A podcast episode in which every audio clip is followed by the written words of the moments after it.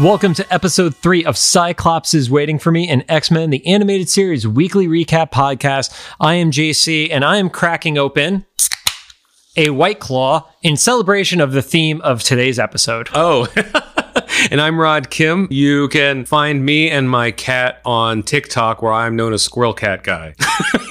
I'm only hearing about this right now and I've never been more disappointed in you. there is a semi viral TikTok of my cat getting barked at by a squirrel. And I had been booked for a couple podcasts, I assumed on my songwriting stuff. No. Or at the very least, my YouTube stuff. And then I didn't know until the end of the episode. They're like, okay, Squirrel Cat Guy, thanks for coming on. And I realized, oh, they booked me because of my cat. Let's keep going with the intro. Yeah.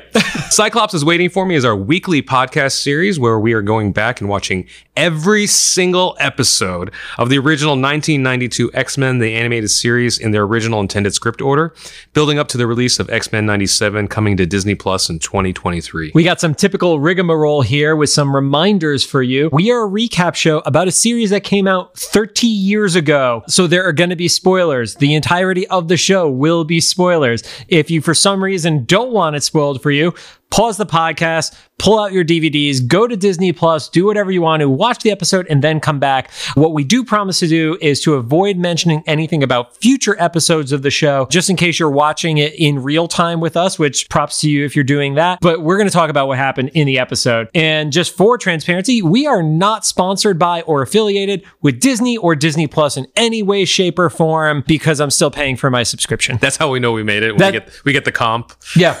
Yeah. The one comp that's between the two, Two of of us. us. Yeah. We have to share a family account. Don't forget to follow us on social media at Cyclops IWFM Pod on Twitter, Instagram, and Facebook. And of course, make sure to follow us on all your favorite podcast services. And finally, we record these episodes in batches right now. So if we're reacting to any news about the upcoming series, it's probably a few weeks behind. We're still working on that telling the future power thing. We were supposed to insert a joke here. I'm not very good at that. No, no, you're you're crushing it. You are nailing it. So, on to the show. Today we are going to be talking about episode 4, still in season 1, obviously, and the title of the episode is called Deadly Reunions. Interestingly enough, Deadly Reunions is part 2 of a story because our previous episode Enter Magneto ended with a to be continued, but they have different names for the episodes and mm-hmm. there isn't a part 1, part 2. It's acknowledged in Eric Lewald's book that it is a part 2. So, Yeah, because we're following the aftermath of getting Sabretooth into the X Mansion and everything. Yep. So episode kicks off and it's very appropriate. I'm wearing a Deadpool shirt right now, but the episode kicks off and this is actually the first time we see animated Deadpool anywhere ever. In it is in Sabretooth's mind and Professor X is examining in there and you see six characters. You see Deadpool and Wolverine together. You see Maverick and then, depending on if you're reading comics or watching the animated series, the character Shiva slash Talos is shown. That's the weird robot with the spiky head Okay. thingy. You see a unnamed blonde woman who in the research of prepping for the show, I've seen some theory that it is a personality of Mystique, but it was actually really hard to find anywhere that gave any sort of official confirmation. And then Omega Red. So while we know who most of these people are, the only one that we actually know of by name in canon of the series is Wolverine. And you see in the, I don't think it would even, it's not considered the astral plane because that's a whole other separate thing. But in Sabretooth's mind, you see him and Xavier kind of spiritually combined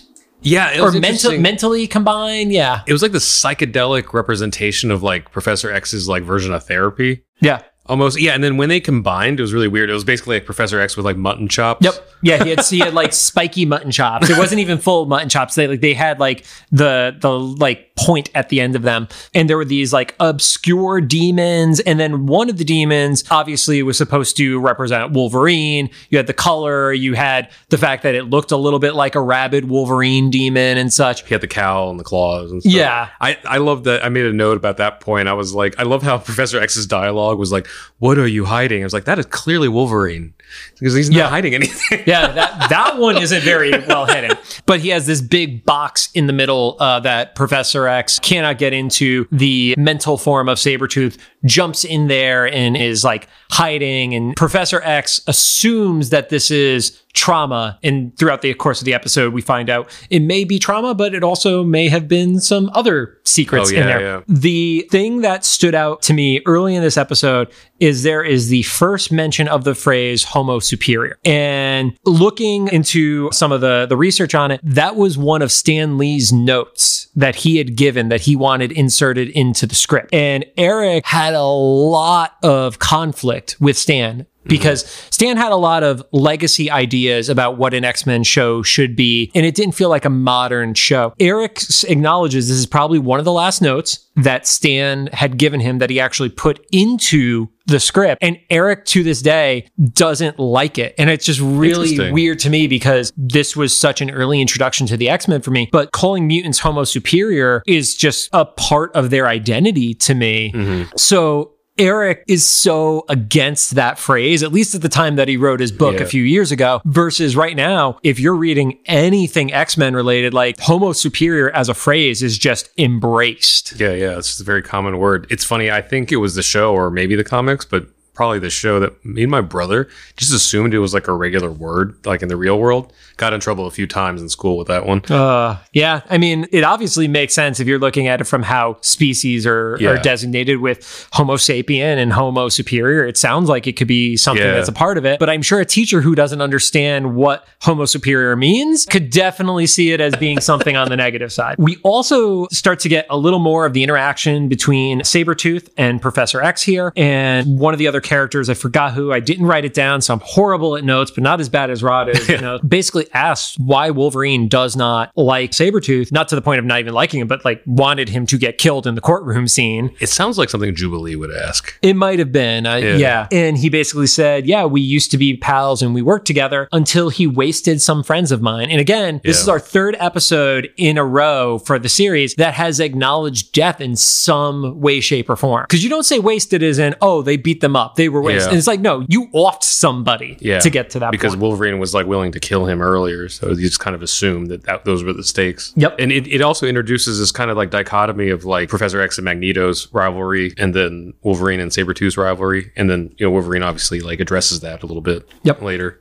Yeah. Oh, yeah. There's a great line. So uh, I won't jump ahead to the line, but basically, we see Magneto is going to do his follow up on the attack from the military base, and he decides to attack Metro Chemicals, which wholly generic 90s name. It I was. was wondering if that was a reference to something. if it was, I couldn't find it, but it just is the most generic name to not piss off anybody Yeah. and is super obscure and basically uses the humans there as bait because he knows he's back on Professor X's radar and he knows that Charles has a love for humanity. So if he publicly makes this attack, that Charles is going to come to the rescue with the team. Mm-hmm. And again, it was just really hilarious to me that it's like Metro Chemicals. Yeah.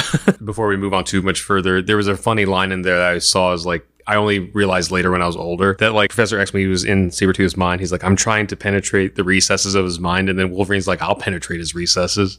yeah, that's one of those phrases that 30 years later could definitely be interpreted in a in a different manner. It's like, they just make out, get it out of the way. Yeah, yeah it's the most violent animalistic makeout session ever. But we also see that Wolverine and Professor X have their continued conflict about what to do with Sabretooth. Wolverine obviously does not trust him because of their past together and then is horribly offended by Charles when he says, Well, we're going to go and stop Magneto and fight him to save these people. But when Wolverine points out what is wrong with one of his former comrades turned adversaries, it's, well, wait, we're supposed to drop everything and go fight your guy right now. Mm-hmm. But when it was mine, I'm told to like kick rocks. Like, Yeah. I definitely paraphrasing, but he definitely takes it personal. Yeah, he's like, we have to go, yeah, take care of, of, of your old buddy, but like we have to forgive mine or give him a second chance or whatever. And it's like, you know what, Wolverine, valid, valid argument. Yeah. Like so far at least. The X Men head off to Metro. You have Professor X, who's there alongside Cyclops, Rogue, and Storm. And then everybody else stays behind at the mansion. Professor X doesn't initially go in on the attack, right? Right. So Cyclops probably optic blasting through the wall, mm-hmm. and then Storm and Rogue go in there. In kind of get their asses kicked a little bit. I thought it was interesting too that they added this little tidbit of Magneto. It was I know it was supposed to be like a joke, but I, I feel like it was a little bit of this plot line where he's like, I wonder how you look like after all these years, perhaps a toupee. And Yeah. it brought up the question to me, it was like, how long has it been since they've seen each other? I mean, I it has to at it least like decades. it has to at least be at minimum a decade. I think Yeah. that's that's a fair assumption because Magneto still had white hair in the flashback. So I mean, granted, he could have been somebody who always had white Mm-hmm. Yeah. hair, And Xavier was already bald, right? But but he could walk. but he could walk at the time. Yeah. Yeah. He didn't know about the students in the school. I don't think there's any assumption that the school has only been there for like three months or six months or anything Yeah. like that. I would I would say a decade is is fair. In the previous episode, we mentioned Magneto is described as getting this legion of followers. You don't get a legion in a, a few weeks. Yeah, You know? Yeah, Or he was like bluffing a little bit. He No. was working on it. Because like you said before, like we only see him alone. Yep.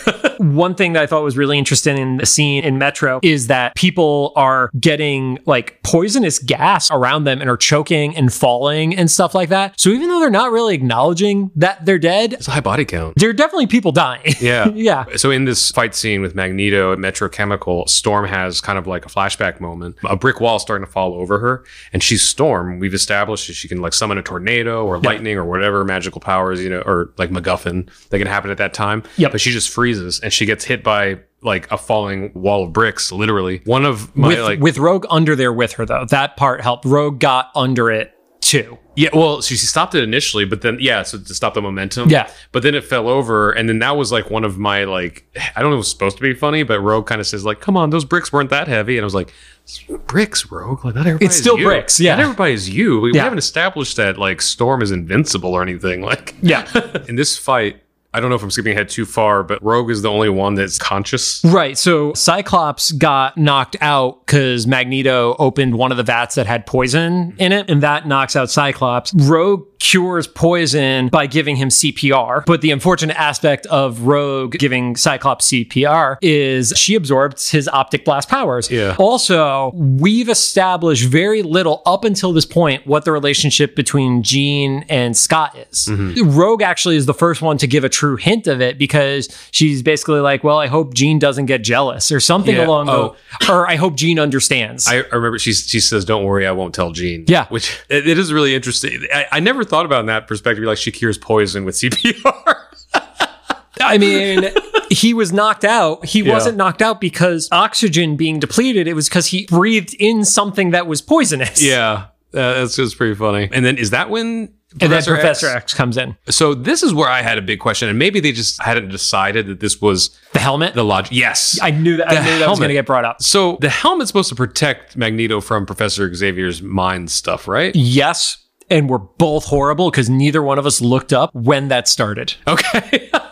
I just remember over the course of the show it being a thing. I thought, but I don't also don't know. I guess that's something we'll find out in this Yeah. podcast. Is like, oh, this is the episode that that happened. By by the time we got to the movies, that was very clearly a thing. Mm-hmm. And maybe it's just from having read the books and watched all the movies despite hating half of them. Like that was the thing. That was how Magnus could prevent Xavier from seeing into his mind Yeah, and manipulating him. and it was the same with Juggernaut too, right? Juggernaut had extra stuff because there's magical power in Juggernaut's thing, but yeah, but I mean, the, his helmet. the helmet was to prevents the it. entry. Yeah, which is another interesting like logic. I don't know if we ever get explained to. It's just like, a, oh, this is made of unobtainium to protect his mind, you know, like, yeah, or whatever spice or whatever this thing is in this universe, you know. Yeah. There's the whole thing with Superman where in certain versions of Superman, lead is what lets him not use his X-ray vision because his Oh, yeah. X-ray vision is a copycat Yeah. of real world X-ray technology. Yeah, like, like radiation and stuff. Yeah. When Professor X gets into his mind, as a kid, I just thought that is like, oh, he froze him because he put bad memories in his head. Now as an adult looking back out there, I was like, that's probably one of the most traumatic things you could do to somebody. He like took him all the way back to what we, you know, are only told is like some vague war, but like Yeah. most of us kind of assume it was the Holocaust, Yeah. you know, situation and stuff. So like you made him relive that. Yeah, he made him relive one of the most painful moments of his life that probably led to his decision to take the dark path. Yeah. And that now watching when I'm a little bit older, it's like kind of makes me question like the ethics of Charles Xavier a little bit. I know he's trying to stop. He's trying to save people's lives. It seems like not an overreaction necessarily, but like uh, you could have pulled back a little bit. You know, like yeah, he's he's pulling out a howitzer to to take on you know a, a bee. you know? yeah. Yeah. No, and that and that is one of the things that definitely got explored further in the comic books is the questionable morality of what Xavier is able to do with his mental capabilities. He can make people forget stuff. And it's one thing if you ask somebody their consent, like Please pull this out of me because it is ruining my life. Mm-hmm. It's a whole other thing to go in there and implant something or remove something because you're protecting the greater goal. And Xavier continues to move into more of those gray areas, especially in the modern version of the X Men Yeah. comics. And then I saw, and this probably wasn't intentional, but I saw like the kind of the early blueprints of Thanos and Magneto, where, or at least that idea that what we're supposed to see is the bad guy or the villain has some like noble intentions. Because something about what I forget what it was exactly said in that fight, but basically the, he was just like, I'm just trying to protect like our kind, Yeah. you know, and stuff. And I was like, you know, there's part of your argument that's like not too far off. Yep. oh, you know what it was? It was probably something to the effect of him being like, look at how they attack us, and they, they you know, we'll never be safe. Yeah.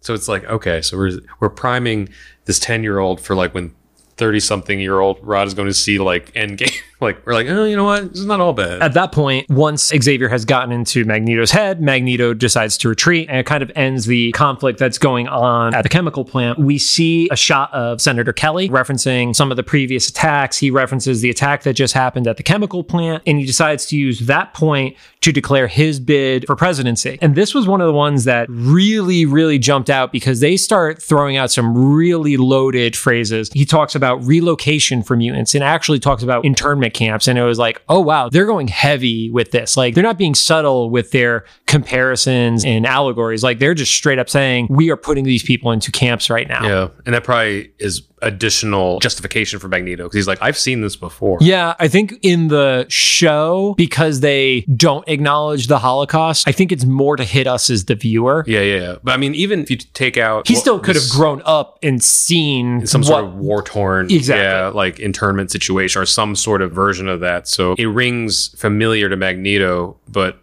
Professor Xavier, this might just be kind of a concept that he didn't live through necessarily before. So he sees hope in it. Yep. Where Magneto's like, well, I know where this path goes, you know, so we have to cut this off. Then we jump back to the mansion, and Sabretooth basically manipulates Jubilee. Wolverine was right. Here's the thing if this guy is so violent and Professor X sees the violence in his head, how does he decide that letting the 13 year old watch him is the right plan? Yeah. I thought this both at the rewatch and as a kid that she was probably like the one that, well, if we're going to leave anybody home, it's going to be her because we're not going to take her on the battlefield. But I don't know. I, I guess I'm not like a war strategy person or something. I don't know what the correct terminology is. Like, but strategist. yeah, but Yeah. At, the same time, he reveals there that that was Magneto's plan all along was kind of divide and conquer. Yep. Like he's going to attack the plant, but he's going to put somebody inside because of how the episode started with Professor Xavier being in his mind. And I guess we saw that locked box. So that's what he was withholding. Was it on purpose to show like how much willpower Sabretooth had to not reveal that subconsciously to Professor Xavier? Because that's insane. I think so. Well, I think that Professor X, while powerful, if you have somebody who is trained to resist some form of psychic attack, mm-hmm. They're like, I'm going to reveal 99% of stuff to you, but I'm going to be so strong about this 1%. And that was his 1%. And that makes me wonder if Magneto had been anticipating Xavier's tampering or whatever, like involvement down the road, if he had like kind of trained his quote unquote legions, whatever, to like withstand that, or at least certain people or Yeah. whatever, or if this was just part of Sabretooth's Well, character. you know from their initial encounter with each other, that was the way that Xavier stopped him from killing those soldiers when they had their conflict years Yeah. ago. So he knew that was one of Charles's powers. So he knew he had to be ready. And whoever was going to be this inside man, he probably had some way of testing. Like, I have probably a mutant psychic of my own. Who's the one they have the hardest time breaking? And it was probably Sabretooth. Mm-hmm. And maybe it's because he's such an animal. It's not the mind of somebody who is on the human side of the spectrum, you mm-hmm. know? I forget if Sabretooth has like a military background or anything, but like he at least has that association with Logan and Wolverine, Right. where he was a government project and stuff. So it's a little bit more plausible. Like there was some training going on even before the whole mutant thing. Yeah, and in the comics, the equivalent to that is the Weapon X program. Yeah. And some of the members of Weapon X were those ones that I mentioned earlier. You know, Wolverine, Maverick, Sabretooth, Deadpool. Technically, they're the Weapon Plus program. In I'm, I'm not familiar with that. well, in the comics, the super soldier serum is actually a part of the Weapon Plus program. And it's not X as in X Men, it's X as in 10. gotcha. So Wolverine was the 10th Yeah. Weapon Plus program. They worked in that serendipity. And then there's like the whole Department H and all that other stuff, which I'm sure we're going to get into at some point in the near future. Wolverine jumps in and is able to save Jubilee because Sabretooth is basically like, let me out and I'm to let you live. And then he decides he's to kill her. Yeah. Wolverine gets in in the way. They fight. There's a great phrase, you always were second best. And I really thought they were to get into, I'm the best at what I do, which is the typical Wolverine phrase. And they didn't end up going down that route. Maybe it just at that time was not as iconic. There's a cheap shot that Sabretooth is able to get on Wolverine, which is actually the only time that the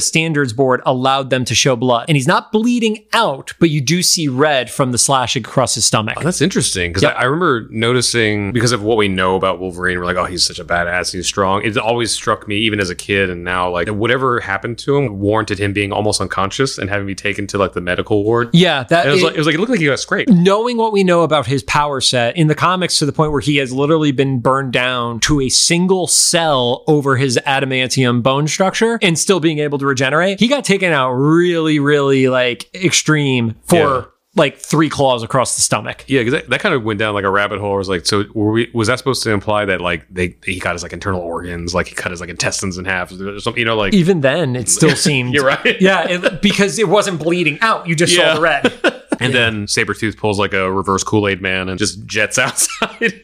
It was this the episode where, yeah, he jumps outside through the hole in the wall, and it was like, why is the war room not in the center of the building? It was at the edge of the building. yeah, it's like Simpsons plot device. Like, we, Yeah. need, we need him to get out. Yeah, it, it was it was a really weird thing because, and again, maybe the movies and, and comics have influenced it so much, but I didn't picture the war room on the main floor. I figured that was where like the dorm rooms were, and Yeah. everything else is underground and stuff. Yeah, I, I don't know if I pictured it underground, but that would make sense. I definitely pictured it like central.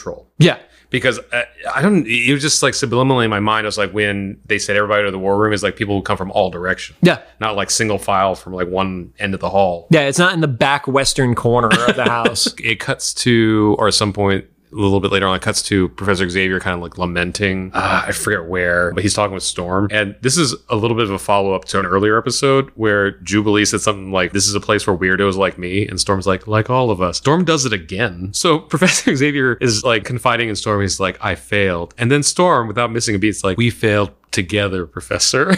no, she's like, we failed, Professor. Together. And I was like, Storm, come with these zingers. So I think Storm, the way she's written, is unintentionally funny with Yeah. moments like this. I could totally see that. I just love that she's always she's like Homer in the Simpsons movie. Remember when like Bart is like naked and tied up against like the flagpole? And I don't remember anything from that movie, to be th- totally but- honest. But, there's a meme that came from it where Bart's tied up to like a flagpole and he's like, "This is the worst day of my life," and then like Homer's like, "The worst day of your life so far." Yeah. that's the energy I'm getting from Storm so far. And like the first like few episodes, is Jubilee's like, "This is a place for weirdos." She's like, "For all of us," and, and then Professor X is like, "I failed." He's like, "We failed." it's like she's trying to be helpful, but she ends up just rubbing more salt into the wound. She's yeah. like, "No, you're not just a loser. You've also gathered all the losers together." and we learned how to be losers from you.